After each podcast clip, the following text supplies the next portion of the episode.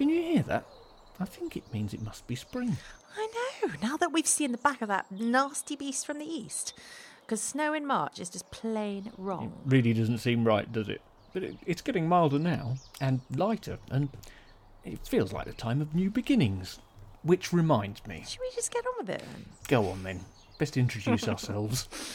Well, hello then. I'm Laetitia Maklouf. And I'm Andrew O'Brien, and you're listening to the very first episode of The Virgin Gardener Podcast. Hello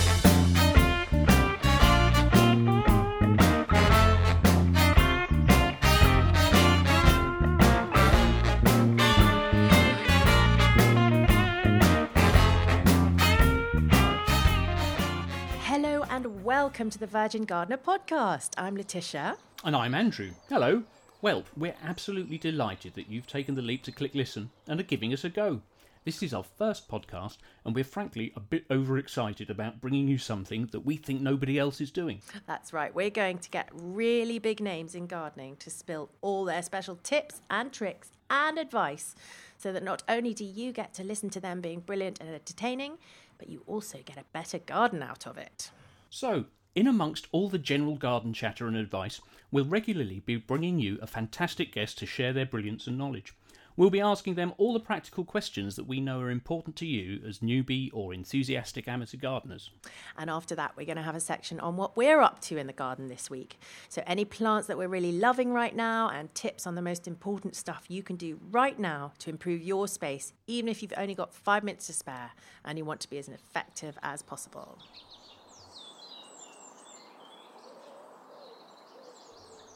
So, on with our first guest. James Alexander Sinclair is, quite simply, a rock star garden designer. He's designed and made gardens all over the UK and across the world.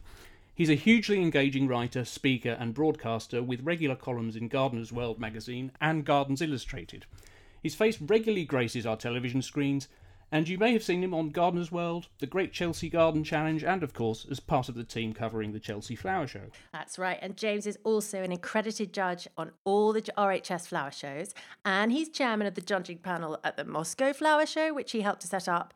So, all in all, he sounds a little bit terrifying, doesn't he? Welcome, James. Are you terrifying? I am so scary, it's ridiculous. Children run screaming at my presence. Dogs have been known to, to turn tail and fling themselves under passing buses. You know, I'm, I'm one of the scariest people in the universe. So when you're judging those poor exhausted designers at Chelsea, are you you're you're more of a Craig Revel Horwood, are you, or you're, you a Len Goodman? Mm, I am. I, I like to think of myself more as as as a as as a Darcey Bussell, actually, um, uh, with with constant constantly changing hair and and Yeah. and uh, all, quite odd frocks on occasions. Um, uh, no, I I um I am the same as all, all of us. We're all of us. We are fair and measured and uh, calm and um, uh, objective. Objective in how how do you become objective when you're designing when you're sorry when you're judging a garden? How can you be objective? That's the only way to judge a garden. It used to be much more, you know, people used to swan around and say, oh, well, well, I think it's okay. And, you know, we'll just give that one a gold medal. And there was no explanation behind it, and that was unsatisfactory. So, what we're trying to do is trying to improve the judging system and make it better and more rigorous and more fair and much, much more transparent. James, how do we take you from the from the heights of, of being a judge at, at Chelsea, um, take you back a bit uh, to how you actually got into gardening yourself? What was it that kind of really made your, your heart go boom with plants? Well, this is this is this is um, this is where I like to say that, that you know, as a as a chubby toddler, um, I I wandered out into the garden and said, said "Mummy, mummy, give me a spade." Uh, but that would be a lie, actually. Um, I find gardening exceptionally dull for the first 24 years of my life. It was something very boring that my, parent, that my parents did. Um, uh, and I was not interested in it even slightly at all. I was forced into doing various garden chores on occasions, but I worked out that the way to get out of that is to do it really badly and really slowly. And then people say, "Oh, well, get out of the way! I'll do it." Um, uh, and then you don't have to do it anymore. And then I went through a number of uh, manifestations, and I left school when I was sort of seventeen or something, and um, and didn't go to university and wandered around the place and I thought I know I'll be a I'll be I'll be a genius is what I'll be. Uh, and if I wander around long enough someone will come up and tap me on the shoulder and say James you're a genius. Come and be a genius in some some area. Um, so instead uh, nobody came to tap me on the shoulder so I sold jeans in the King's uh, I sold um, double glazing door to door which is not a career option I would I would uh, say to anybody um, and and eventually, I I sort of thought, oh, I don't know what I'm going to do. I have no particular ambitions. I have no wish to do anything. Uh, and then eventually, I was living with my sister, and uh, and and mostly smoking cigarettes actually, because I thought that this was a suitable occupation for a gentleman. Um, and she said, "Don't be ridiculous. Get off the sofa and go and do something. Why don't you go and dig the garden?" And she had a little pocket handkerchief garden, and I went out and I dug it. And I thought, well, that's quite fun. And then I persuaded somebody else to let me dig their garden, and somebody else to let me dig their garden, and somebody else to let me dig their garden. Mm. And then I persuaded somebody to let me prune their roses, which was one of the biggest mistakes they ever made in their life. um, and uh, and basically became a gardener that way. So so so I am. Uh, I am accidental and I am not terribly qualified and all of that kind of stuff. And and I and it, I came across it later in life and and that's it. That's how it happened. You kind of manage to elevate it, don't you, from from just gardening to something a bit sort of a bit more. I mean, you say that you it's all about sex and death and deliciousness. Can you sort of slightly? I agree with that entirely, by the way. Um, but can you can you slightly flesh that out for us? Who's having sex with who? gardens, I mean, nature and, and, and life is all about sex and death, basically, isn't it? And we just happen to have the deliciousness thrown, thrown, thrown in as well. And if you go out into your garden, there are, there are things trying to kill each other all the time, be they, be they animals or plants. We have that. I mean, the classic thing is, is if you plant five groups of plants, okay, different plants, then you will find usually that three of those groups spend most of their life trying to kill the other two by mm. basically smothering them and elbowing them out of the place and growing faster than them. And, and, and, and it is a constant battle. And what gardening bit is to stop those ones killing the other ones and to allow the other ones to thrive. And then you have a sort of nice, healthy garden with lots of different things in it. And that yeah. is our job as gardeners, is to basically be referees in this battle that nature is waging against itself all the time. And so, yeah, you know, slugs come along and quite reasonably decide that they deserve to eat and they deserve to survive, and they're going to eat the easiest thing they can find, which is your hosta. Uh, yeah. And so you are the referee in that battle, which is slug v hosta. Um, uh, and we have to, to, deal with that. And then there's, you know, the battle uh, like, you know, Persicaria amplexicaulis, um, uh, which is a lovely plant. That, that, that's this wonderful, wonderful plant, uh, which which is occasionally mistaken by various clients for dock leaves because the leaves look slightly dockish when they first start, mm. and they say it's a dock leaf, and I say no, it isn't. Just you wait and watch, uh, and then they wait and watch, and they get to August, and then this plant gets very large and starts sort of smothering everything else, and you have to hack it back massively. Um, and so it is. It's it's it's it's this whole thing where things are trying to kill each other. Things are actually trying to shag each other as well, because that's the reason why plants flower. They don't flower because they love us in any way at all. Uh, they flower because they wish to to procreate themselves. They wish to attract little butterflies and bees to come and do pollinating on them. Um, uh, and so, so, so, so, so basically, when plants aren't trying to have sex with each other, they're basically trying to die. And our job is, is to sit in the middle of all of this and admire it and referee it and stroke it and mm.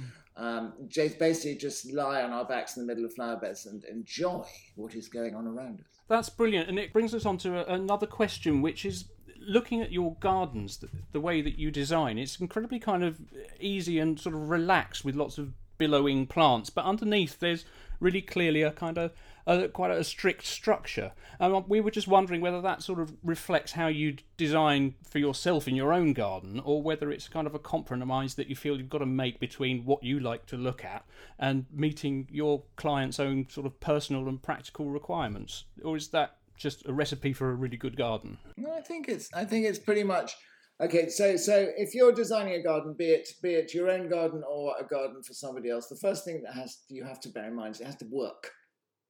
Okay, so it has to do what right. it's supposed to do. You have to be able to get from your front gate to your front door in the rain as quickly yeah. as possible. You need to be able to get to your shed. you need need to be able Yeah, to put something in your garden to amuse your children. You know, you have a trampoline or a swing or a Wendy house or whatever. You need to have a washing line. You need to be able to get to the washing quickly uh, and back again. So, so, so you have to, to, to, to work out what is necessary, what is needed, what you have to, have to have there, and then after that, then you start uh, cushion scattering and doing lovely things with plants and fluffing Yeah. things, fluffing things about. But beneath it all, if the garden doesn't work, then it will annoy you. If it annoys Right. you, you will not like your garden. Yeah. So all the practical things first, and, and then the, the cushion scattering as you put it on top. Correct, correct, exactly. I mean, it's it's it is it is. You know, the, the lovely thing about the cushions is that you can change them around and, and move things backwards Yeah. and forwards, and you you know no plant has to stay in the place where you originally planted it. There's no no reason why you can't move it around and shift things backwards and backwards and forwards as you go. But Mm. um, uh, my garden, I'm looking at my garden at this precise moment. It looks remarkably depressed. I mean, we were snowed in for a couple of days, which is always quite fun. Um, uh, but my garden is new. It's you know three years old or something, so it is Mm. very much under under development, and I'm not quite sure what I'm going to do with it. So so so so what you expect is you think ah. That James, he's moved into your garden, he knows exactly what's going to happen. He's got it all planned and sorted out. And if you thought that, you would be sadly mistaken. And then I'd try something and we'd do this, and then and then every so often I walk through it, I think actually that path's in the wrong place. Let's move it to this place because I don't use it like that anymore. But I have a path. I have got this sort of raised bit. You walk up, and you suddenly come across this sort of hidden flower bed, which is rather lovely, and a pond I put in last year. And then you keep walking, you end up in the compost heap. And I'm thinking, not every journey I make through my garden should end up in the compost heap. Although I do like my compost heap. isn't it? Uh, yeah, exactly. And and any visitor that comes to my garden, they don't really. All of them, they're not all as interested in it because it's not just compost heap. It's all that the you know the place where the, the place in one's garden where stuff ends up. Oh, where plants go to die, or the, the corner of shame. That's the one, the corner of shame. Um, Yep. uh, and, and, and it's got bits of old wood in it. Anyway, I don't want to go there, so, so I now have to change the way that that path goes, so that so that uh, it doesn't take every every possible every person who comes into the garden straight to the. But it's interesting to hear you say this because one of the questions we had to ask was how much time do you get, get to spend in your own garden, and, and do you actually do it yourself, or you know, have you got a gardener to help you out? I have I have a team of liveried footmen, um, basically, who who attend to my every need. Actually, I expected no less. yeah. At, at, at the moment, they're they're darning my socks while I wear them, and and, and I have another team who are outside climbing trees and polishing the bark. Uh, no, I, I I try to do as much gardening as I possibly can myself. Uh, my wife Celestia does a fair amount of gardening. She is in charge of vegetables. Uh, so we have a vegetable garden that she deals with. Uh, and then we have a sort of flower garden that I sort of deal with, and then we have crossovers every so often. Um, and um, I, you know, I try to spend as much of my weekends out there as I possibly can. But occasionally, well, quite often, it just gets to be too much, and so I summon a man called Frank, um, and, and, and uh, Frank appears and does wonderful things and weeds very fast because he's he's he's younger and more vigorous than I am. I think I think everyone needs a Frank, really. And I'm glad that I'm glad that you too suffer from gardening overwhelm, which is, you know, it seems to be a terrible disease. it's life gets in the way and you have to go and do other things. And you know particularly during the summer when i'm at shows and traveling around the place. And you come back to the garden and it all looks marvelous but my goodness i'd quite like to weed that bit but i haven't got time to do it. So frank please come and weed my garden. So frank turns up and and and, and does it. So so so it is um uh, it's a shared effort between me Marvelous. and celestia and frank Okay, so Celestia and Frank are obviously your heroes, but do you have any designer heroes or other gardening heroes that you'd like to share with us? Who inspires you?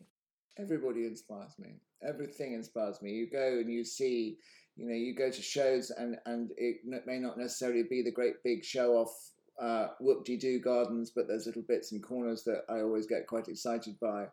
Um, inspiration is is an interesting idea, and, and and yes, you know, when I was starting, I was reading Russell Page and John Brookes and and Mm. all of that kind of stuff. Um, uh, and and and you know, I, I have great admiration for, for all of the the good sort of designers at the moment. You know, the Tom Stuart-Smiths and the Christopher Bradley-Holes and the Andy Sturgeons and the Cleve Wests and all of these other people, basically because they're friends of mine. Um, Yeah, Uh, and and, and I, I like what they do. But then at the same time, you wander down a street sometimes, and and and somebody's little front garden, you think, God, that's very good. That's rather nice. And you and, and- and you take ideas from from all sorts of places. What people say to me sort of quite often about sort of show gardens who come back to Chelsea briefly is that they say, oh, it's so unattainable. It's so Yeah. unlike anything that you can do. You're not supposed to do the whole bloody thing. You're supposed to do bits of it, basically. Yeah. You're supposed to look at it and say, "Oh, I quite like that that combination of three plants." That sort of Yeah. works quite well. Which is, you know, it's one of the important things that we do. Again, back to judging is that we look at the plant choices and make sure that if you decide to go home and replicate that, it will work. So Yeah. if you uh, in your garden plant something that likes damp next to something that likes dry, then we will penalise you for it because you're giving the wrong message to the public. Um, So so it's a plant combination or it's a material or it's anything. I mean, I've done. I did a garden that was inspired by a paperclip once, which is which is which is quite fun. It was it was in in, in Scotland, and and if you look at a paperclip and then you unwrap it and you get this sort of backwards S shape.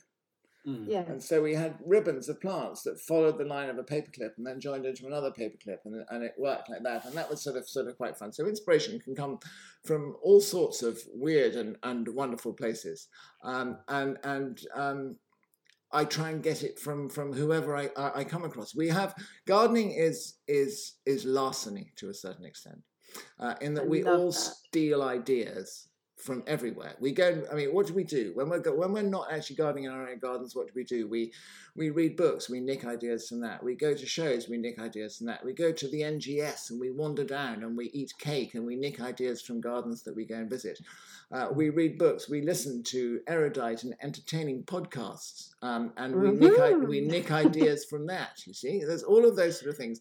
So so, so gardening is based on, on on larceny, and that that what we're doing is that we're recycling a lot of the same ideas, but hopefully in very slightly different ways. I love it that it's all about it's all about take home. Yeah, well, or nicking stuff. Okay, we've come to the part of the podcast that we want to call take home time because if our listeners are anything like us, they're sitting there waiting for some practical stuff. So I'm afraid, James, it's time to plumb your depths.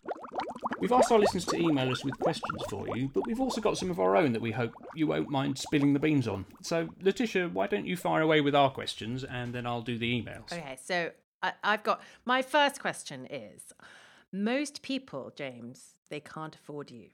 So we thought it would be we would sort of kind of cheekily implore you to distill your many years of excellent experience right here, right now, for free. So we wanted to ask you what are the three smartest things someone can do to improve an inherited garden? Okay, number one is do not be sentimental about what is there. Um, in that quite often I go to people's gardens and uh, I sort of say, "What do you like in this garden?" And they say, "Well, that's quite big and it's been there for a long time." That is not a good enough reason to keep anything. So Uh, true. And sometimes you, you you know you said, oh yes, we we've got this garden and it's got this marvelous apple tree. And you go and look at the marvelous apple tree, and the thing is riddled with canker on its last legs. and what it basically needs is, is is it needs a lethal injection as quickly as possible. It's Um, put out of misery. And so you say, cut that tree down, and they go, we can't cut the tree down. And I say, yes, you can. I did it with with a beech tree once that was probably 150 feet high. Uh, and, and I thought we have to cut the tree down, and everybody said, can't, can't, can't do that, can't do that. We cut the tree down, and the view instantly was of another one that was much Mm. better, much healthier, and much happier, and it meant that everything became became bigger. So so so so do not be sentimental. Um, how many of these are going to do? Three. yeah, you've got to do three. Got to three. Um, uh, an established garden. Okay, uh, don't do anything for a year. Brilliant. All Brilliant. right, Good. Just sit there and watch and see what happens because you may. One of the things that I've seen happen before is that people move in about now. Uh, where everything is brown and, and quiet, and then they plant a whole load of stuff, and then they wonder why their plants have died because actually they planted in a big patch of ground elder that they weren't wasn't, weren't aware was there. um, and the whole thing gets sort of smothered. So what's the point of doing that? So, so, so yeah, just just sit and I, it's a really difficult thing to do because people arrive in a new garden, they want to do as much as they possibly can as quickly as possible. But Mm. actually, just sit on your hands. If you want a garden, garden in a pot for the first year or Yeah. so. uh, and just watch and see what happens and see see see how it goes. See see you know see where the birds are. See what's growing in your borders. See if there's something actually nice there. There may well not be. They don't. You know, it's like it's like that whole thing where people saying you've been gardening for a long time. You must have dug up some interesting things. And over 30 odd years, I have not dug up a single interesting thing. I mean, I suppose the most, the most interesting thing was, was a, a recently buried cat, which was, which was an Oh, unfortunate, unfortunate thing. Um, uh, but, but, you know, interesting in its own way. Um, uh, so, so, so, so, yeah, so, so wait and do that. Okay, now, third thing is, is basically going back to what we were talking about earlier, which is think about the practicalities and think Yeah. about where the places that are you know the boring thing. Think about think about the boring things. Think about where you're going to park the car. Um, think about the path that takes you to the shed. Think about okay. You think put the picture in various situations in that you've got a bucket full of potato peelings that need to go to the compost heap. Mm. Where's the compost heap? Do Yeah, it if- can't be right down at the bottom, or it's It- got to be accessible. You, or, what you do? I should I tell you the secret to that? Mhm. Is me. that you have a secondary compost heap. Mm.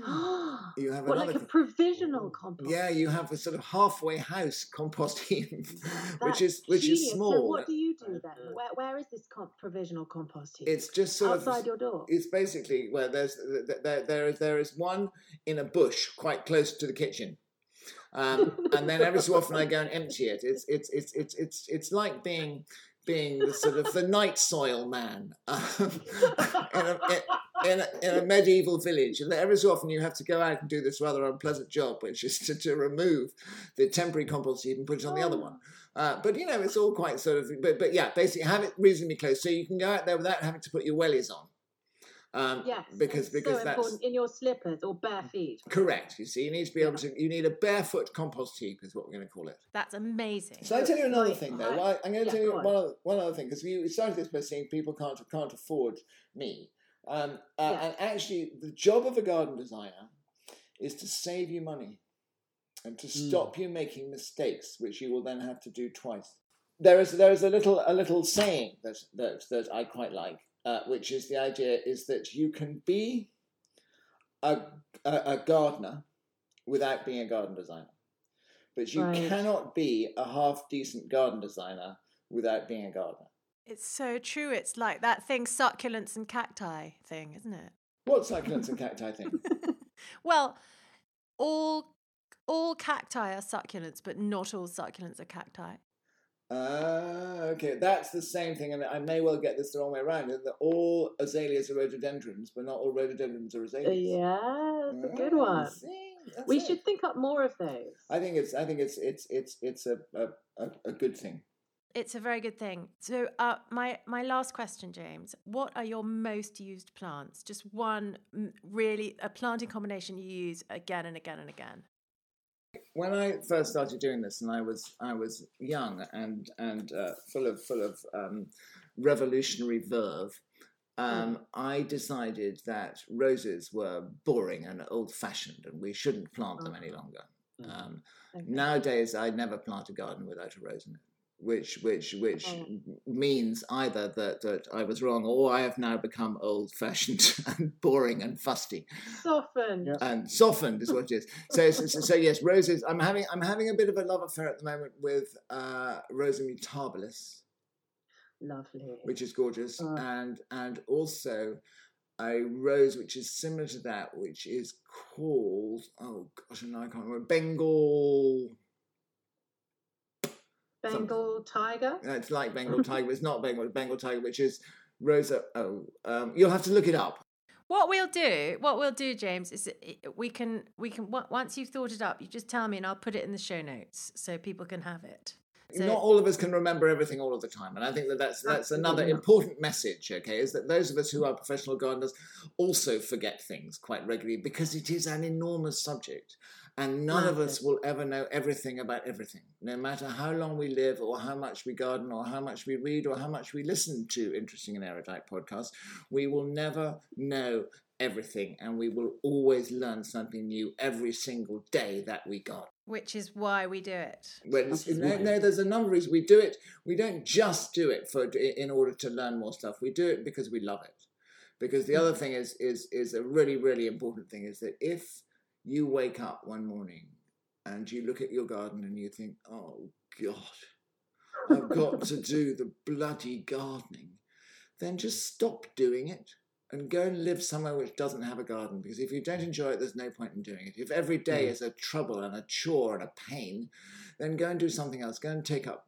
kayaking or long Yeah. distance ice skating or something along those lines and live in a flat. You can have a little little pot of basil from Tesco on the windowsill and you can watch it die quietly.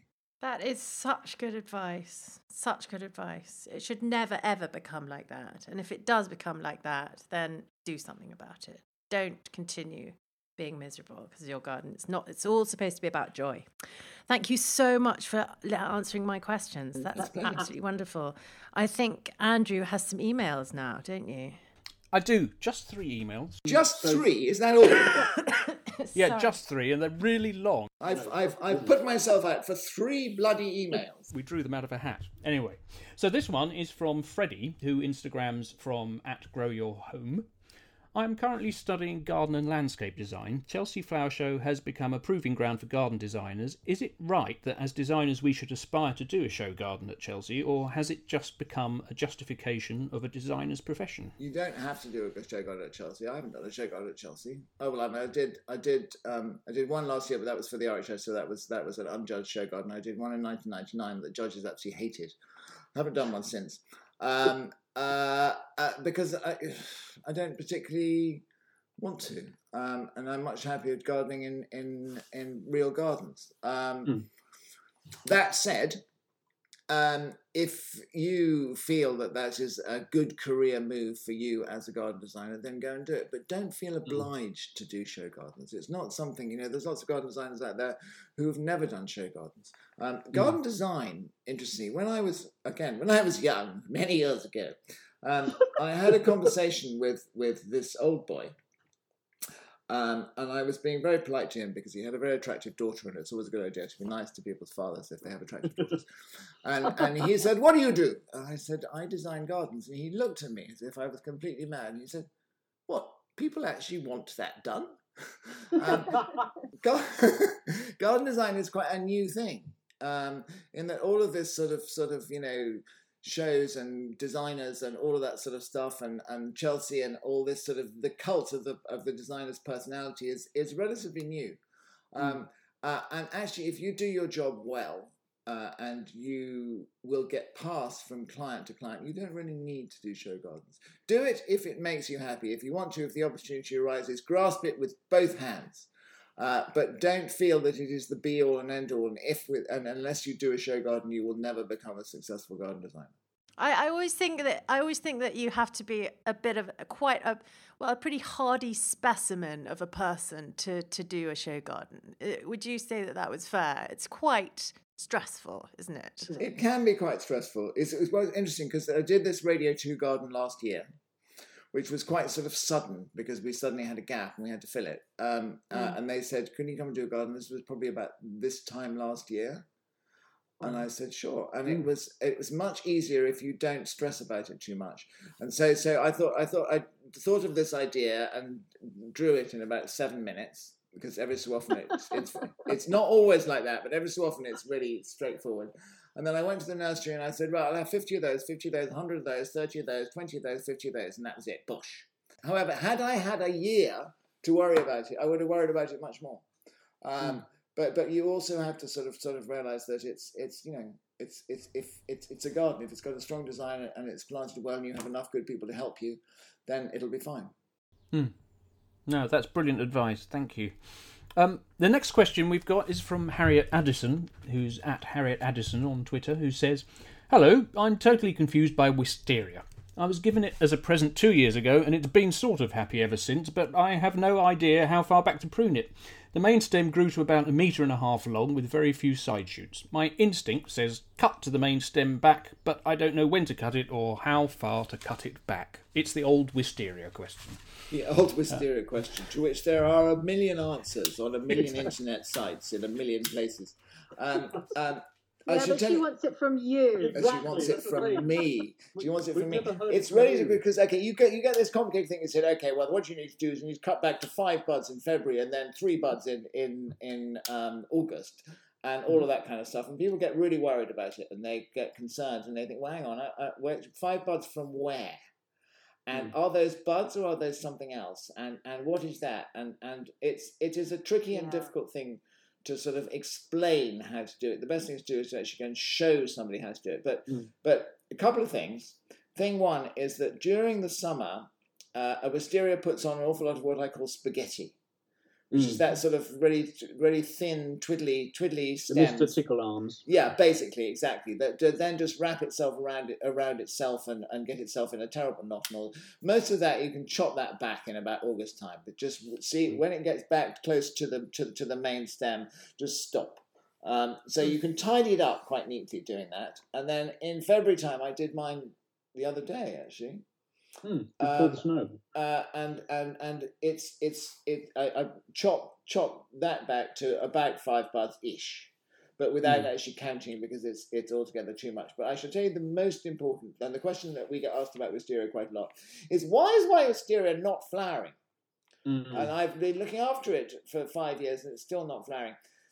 Never buy a wisteria that isn't in flower Exactly. Yeah. is the answer because some wisteria are there and they are they are secret agents uh, and they are they are they are deeply devious and they sit there and say oh i'm just going to be looked after forever and i'm never ever ever going to flower Mm. but what i'm going to do is i'm going to make this poor person worry about pruning me and to, to, to, to lavish me with the finest manure from Fortnum and Mason's um, uh, and, and, and generally cosset me and I'm never going to flower because some of them just don't and it just doesn't happen. So, so always make sure that, that, that you buy a wisteria that has the evidence of having flowered or is in flower. Uh, Mm. And then the other thing about it is just don't worry too much. Mm. Because if you get it wrong one year, then you get it right the next year. And and one of the glorious things about gardening is that it repeats itself to a certain extent. Mm. Um, uh, and and you think, oh my god, I've cut all the buds off the wisteria, it's never going to flower. So, oh, maybe not Mm. this year, but next year, and it's got quite nice leaves anyway. That doesn't Absolutely. answer her question at all, but it Well, manages to get me out of a hole slightly, and I've fudged and talked long enough to get out of it. Well, I think it does answer. It does answer the question, and also to go back to one of the points you made about living with someone else's garden. Um, if it gets to a certain stage and it really is driving you nuts, um, just be ruthless and get rid of the darn thing. Um, yeah, there's, there's there's a very important thing is is that, is that all gardeners have to remember is that plants are not puppies, um, Mm. and they can just be for Christmas. yeah, exactly. That's fantastic advice. Oh, but I, I do, I do love this idea of this evil, sel- selfish wisteria Yeah, plant. plants plants have characters, and some of them are absolute bastards. Do you know what? The main takeaway I got from what you've just said is that Fortnum and Masons supply manure. Yeah, I love that. Yeah. I want some of that. The last question is from Robin Adams. I have a dry, shady sloping bed which is directly outside my kitchen sliding doors, about two and a half metres square. Do you have any thoughts on how not to get overcome with excitement and plant every shade loving beauty? And what would you do with this sort of space? Dry shady is is you know one of those things that people people worry about. I moved into this garden, and this is the first garden I ever had had shade in it, which is quite exciting. I rather like shade. Um, First thing is is uh, dry shade. You need to work on the soil. Mhm. uh, when it first f- first arises, and put a little bit of oomph back into the soil so that things will will sort of work quite quite, or things will grow and things will thrive. One of the one of the most depressing things in the world is to go and see a plant, f- a, bed full of plants that are unhappy. Um, And that people suddenly think, oh gosh, I really want to plant, you know, lavender, and they ain't got nowhere to plant it, but they plant it anyway or I really want to plant roses, and roses basically will not thrive without five hours of sunshine a Mm. day. Um, uh, and if they don't get that, then they'll sulk and they'll be grumpy and Yeah. they won't do it. And no matter how much you you talk to them, no matter how much you love them, they will not do it. So you always have to read the label and be careful. Um, okay, so so so so dry shade. You cannot plant the whole world in a two and a half meter border, um, unfortunately. Therefore, you have to be selective. However, the good thing about it is that as we have already established, plants are not puppies, and you can chuck them out if you want to. You Mm. can change your mind every so often. Um, Mm. There are good, reliable, tough old ferns that will do nicely in that situation. Uh, one of the lesser used shrubs that likes it in that is Hebe parviflora. Do you know Hebe parviflora? Ah, yeah. Hebe parviflora is an evergreen, tough old thing that will basically grow anywhere. It has a really nice sort of the flowers pretty much negligible and not interesting at all. Because again, Mm. if you're looking at dry shade, you're not going to get a huge amount of flower in there, and you're almost definitely not going to get very much colour in there. You might get a little bit of bulb action going on there, so you can do some snowdrops and aconites and all of those sort of things. Hebe parviflora will be there and will look after you uh, quite happily the whole way through the year, uh, and just be this sort of green foil to anything else that happens around it. There's uh, the there's ferns that make quite a good contrast with that Hebe that will go will go well in that bed. Um, more bulbs, uh, particularly in the because I'm assuming that the shade comes from an overhanging tree. This may be completely wrong, but when you have shade hanging from an overhanging tree, it only becomes shady when the leaves come on the tree. Right. So you can get a certain amount of action, which is why you, you, you will see a lot of stuff going on in a woodland before the leaves come on. Um, Mm. So you have to sort of think about that. So so yeah, early this time of year, Right. um, snowdrops, aconites, erythroniums, you know, all sorts of jolly things Mm. like that running around the place. Um, you there's Yeah. the RHS has got a list of dry shade plants. I can't remember very many off, off the top of my head, but there's lots of. Uh, the, the, the interesting point about it is that if you do not have a huge amount of space, don't try and put everything into it. I think this was the essence of this question, wasn't it, Andrew? It's how do you stop yourself? How do you control yourself? How do you a bit discipline of yourself? self-control, woman? How else? um, how do you? Well, you you you you have to realise. You have to realise that you do not own Kew Gardens, mm. Okay. basically, and um, and if you garden in less than you know thirty acres, then you can't have everything. You have to. We live in a country where it is possible to grow. God, I don't know how many thousands of plants. Very few of us live in a garden or own a garden that can accom- that can basically accommodate all of those. So you have to actually cut your cloth to suit your whatever it is, to, to, to suit your shape, and you have to say, but but you have to say, I really love that plant, but I can't have you at the moment. Oh, it just makes me want to put my bottom lip out and stamp my foot. You in particular, Laetitia, I feel, I feel are particularly susceptible to this and and wanting everything, to wanting to grow the whole lot, uh, and you can't. That's totally busted, but I have mended my ways, I, and and this is after a lot of years of um uh, of having been slightly I don't know albatrossed by by too many plants in a too small a space. So I have I've learnt um, from experience. I don't know if I would have been able to be told that. Obviously, I I hadn't. Um, people must have told me to edit my plant palette, but and it didn't go in. Nobody wants to listen to things they don't want to hear. No. Um, basically, it's, it's, it's people saying, I really want to grow. I had a client once who said, I really want to grow rhododendrons. And I said, You live in the Cotswolds. It's made of limestone. um, uh, he said, No, I want to grow rhododendrons. We had them when I was a child, and I want to grow rhododendrons. And I said, Okay, well, what we're going to do is we're going to do an experiment. Um, and so we dug a big hole. You know those sort of ton bags that you get from builders merchants full of sand? Mm. We filled that ton bag, we buried this, this ton bag in the ground and filled it full of ericaceous compost.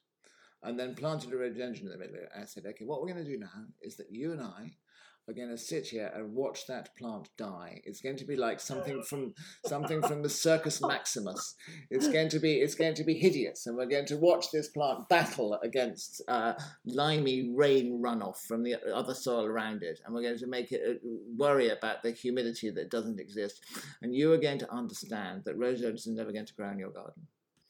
Um, and so we did that for about six months, and then he stopped bringing me up. I've never been back since. James, thank you so much for sharing all this epic gardening knowledge with us. Um, tell us where we can find you online.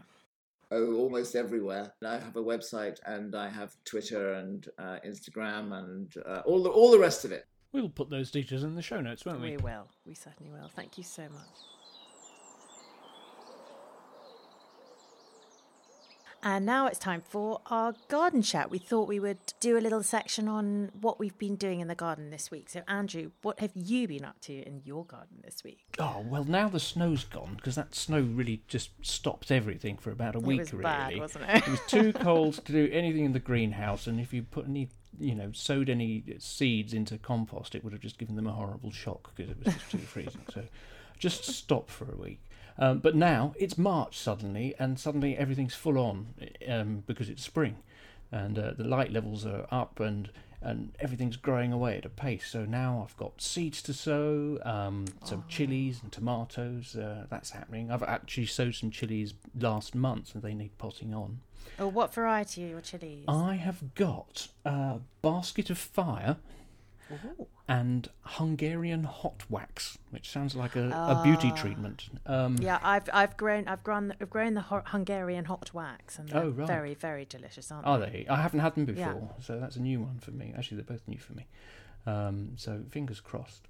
Um, and, and people get this funny thing about, oh, uh, should you plant? Because chilies need a long season um, to to ripen, and some people say, oh, and you mustn't, you must plant them, uh, sow them really early.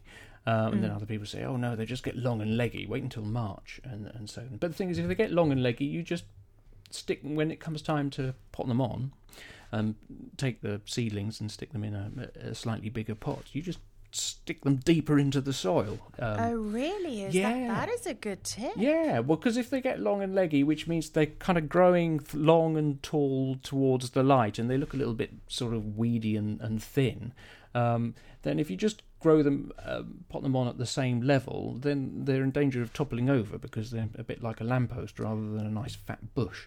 Um, but yeah, if you just make a deeper hole um, and plunge them a bit further in when it comes time to pot them into a bigger pot.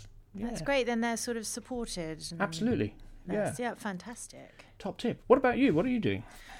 Well, as you know, I'm I'm I'm I'm a snow hater. Yeah.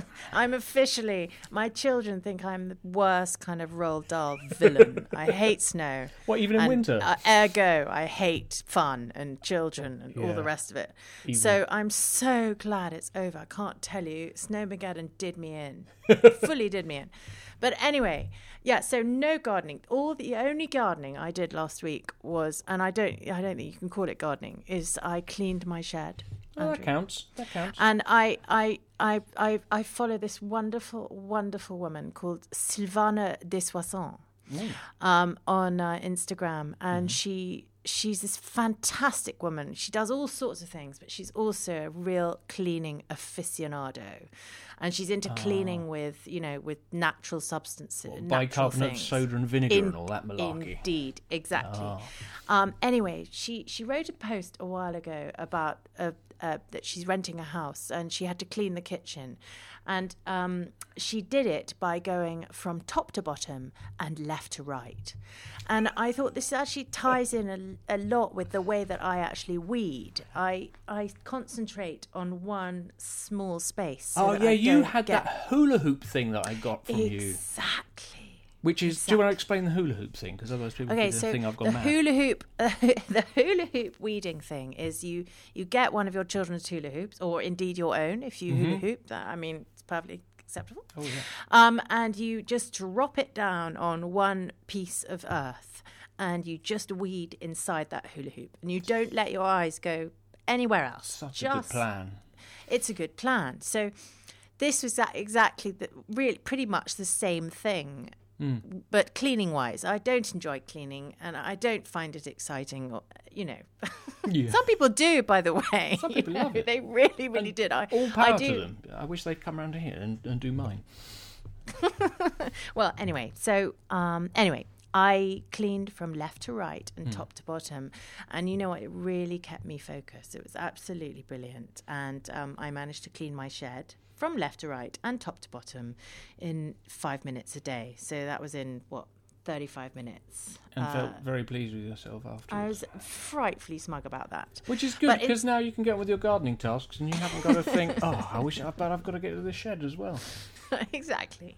But in terms of gardening, I the first thing I did when the snow went away was that I watered um, because, good as you plan. know, the, the the freezing temperatures cause desiccation, um, and so just like just just the same as um, hot temperatures, hot and dry temperatures will kill a plant. Freezing temperatures will kill a plant. plants in the can't take any way. water up when they're frozen, can they? Indeed, they can't. So I watered really, really well, particularly my pots, Mm-hmm. um, and that was um, so that was a tiny bit of gardening. And then today I planted some dahlias. Oh, yes.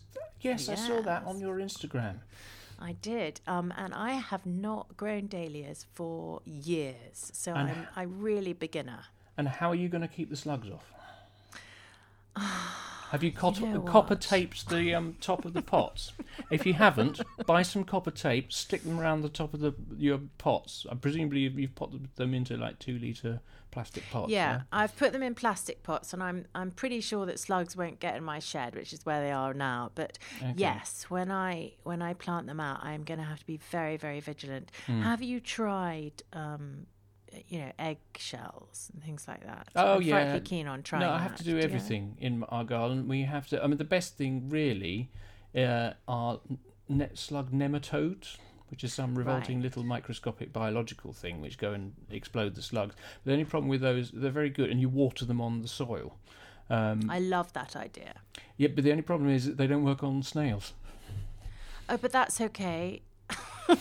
Oh I don't know. It's, You're it's happy for snails odd. to eat your No, plants, Andrew, do- I don't know. I'd be interested to hear what you think about this, but I find snails kind of acceptable in a way that I find slugs unacceptable. And uh, maybe it's because they're wearing some clothes. Ah, okay. They're not I totally naked. You don't They're mind. not totally yeah. disgusting. There's something. Oh, I'd, I'd love to hear other people's thoughts on this. Are snails cuter than slugs? If snails and slugs can be cute in any Oh no, way absolutely. possible. Snails are definitely. I mean, we don't even need people to get back, but they're welcome to. But of course, snails are, are infinitely more acceptable socially than slugs. But I- um, I would The thing is, they are all very useful in gardens um, because they break down.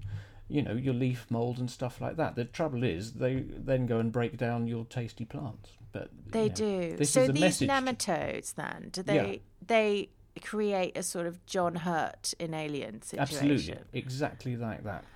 Right. I'm for loving slugs. that. But you need that, and because beer traps don't work for me. The beer, they what they do, they sacrifice a couple of their mates and fling them in the beer traps, and then they climb over the bodies of their No. You know, sozzled mates, and they go, "Yeah, I, my slugs are." We ha- So they're not only discussing they're evil as well. Uh, w- well, I have then noticed that the drunken slugs get up and get out of the thing, leaving hardly any beer behind either. So, I think I've just got savage slugs.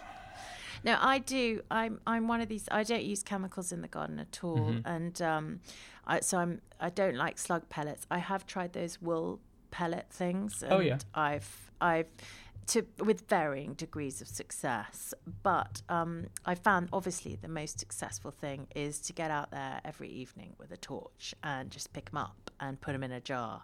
And I can't quite bear to kill them because I'm a nice lady. Yeah, I have that too. Okay. so what- what I do is I take them through the house and I take them out to the front and I put them in the road, which is probably worse. in the hope that, that they'll get run over. Because you know, basically, mollusks are homing. They'll just come straight back into your house. They'll probably climb over the top of your house to get into. Uh, They the... couldn't possibly, surely. Oh, no, yeah. not. Oh. Uh, okay, maybe. Yeah, it's just wait. I mean, it's great exercise for you, but they will get back. I promise. Okay, all right. Well, uh, maybe I'll I'll find a way humanely. I'd love to hear anyone's ideas. hedgehogs, Humane. you have to, and you've you've been encouraging hedgehogs in your garden, haven't you? Uh, indeed, I have. The week before Snowmageddon, I took delivery of the most sublime hedgehog house. Have you got one? No, I haven't. Well, not a purpose-built posh thing like yours. I've got some logs, you know, some rubbishy old logs which hedgehogs love. But you've actually gone and, and bought something Well, you've posh. probably got hedgehogs in yours. I haven't found a hedgehog in mine. Well, you know, hedgehogs don't stay in one place. They have like a territory, and they will have a number of snuffly little holes across that territory that they'll sort of spend a, a night in, sort of thing. So they won't stay every night in your hedgehog home. So just because you haven't seen one doesn't mean that they're not there. If you see what I mean. Well, I'm hoping massively. As you know, I'm in London, which is it's a bit difficult, you know, to kind of, um, you know, I don't know, make holes in other people's walls with your own. but you know, I'm going to endeavour to do it. Yeah. So yes, I've been trying to encourage hedgehogs. But other than that, that is the sum total of the gardening I've been doing. Um, and obviously, this podcast has taken up quite a bit of gar- I, I'd call this gardening, wouldn't you? Uh, It counts. it's less muddy, but you know, I think it counts. And it's all It's going to get horticultural. busy from here on in, as as the Indeed. days get warmer. So yeah, plenty to look Yes. forward to. Indeed. Plenty to keep us busy.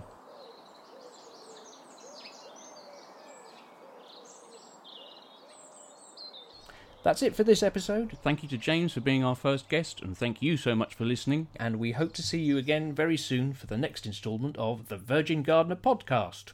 She's Laetitia. Oh, and he's Andrew. and we'll be back with more gardening tips and tricks very soon. You can find me at laetitiamaklouf.com. That's L A E T I T I A M A K L O U F dot com. And I'm at gardensweedsandwords.com.